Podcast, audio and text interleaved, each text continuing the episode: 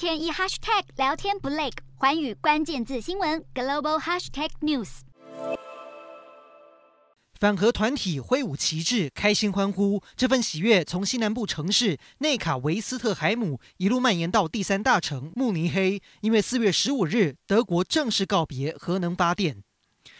德国最后的三座核电厂伊萨二号、埃姆斯兰以及内卡维斯特海姆二号，今年前三个月为德国贡献百分之五的电力。当地政府原本计划二零二一年就要让这三座核电厂停止运作，没想到受到乌俄战争等等因素的影响，关闭大限延到二零二二年底。最后又出现了法夹弯，直到今年四月十五日才正式向超过六十年的核电厂说拜拜。无论是日本的福岛核电厂事故，还是更久远的乌克兰车诺比核灾，都让不少德国人意识到核电风险最终是无法控制的，促使政府更加坚定地要废除核能。不过，俄罗斯入侵乌克兰，导致欧洲爆发能源危机，也让该不该继续使用核电引发激变。去年核电仅占德国能源产量的百分之六，而再生能源则是百分之四十四。然而，一项调查显示，仍有三分之二的德国人赞成延长核反应炉的寿命，力挺淘汰的只有百分之二十八。尽管如此，木已成舟。现在德国政府要解决的是，必须在二零三一年之前，为大约一千九百个核废料储存桶找到永久的存放处，并且为减少碳排放找到解方。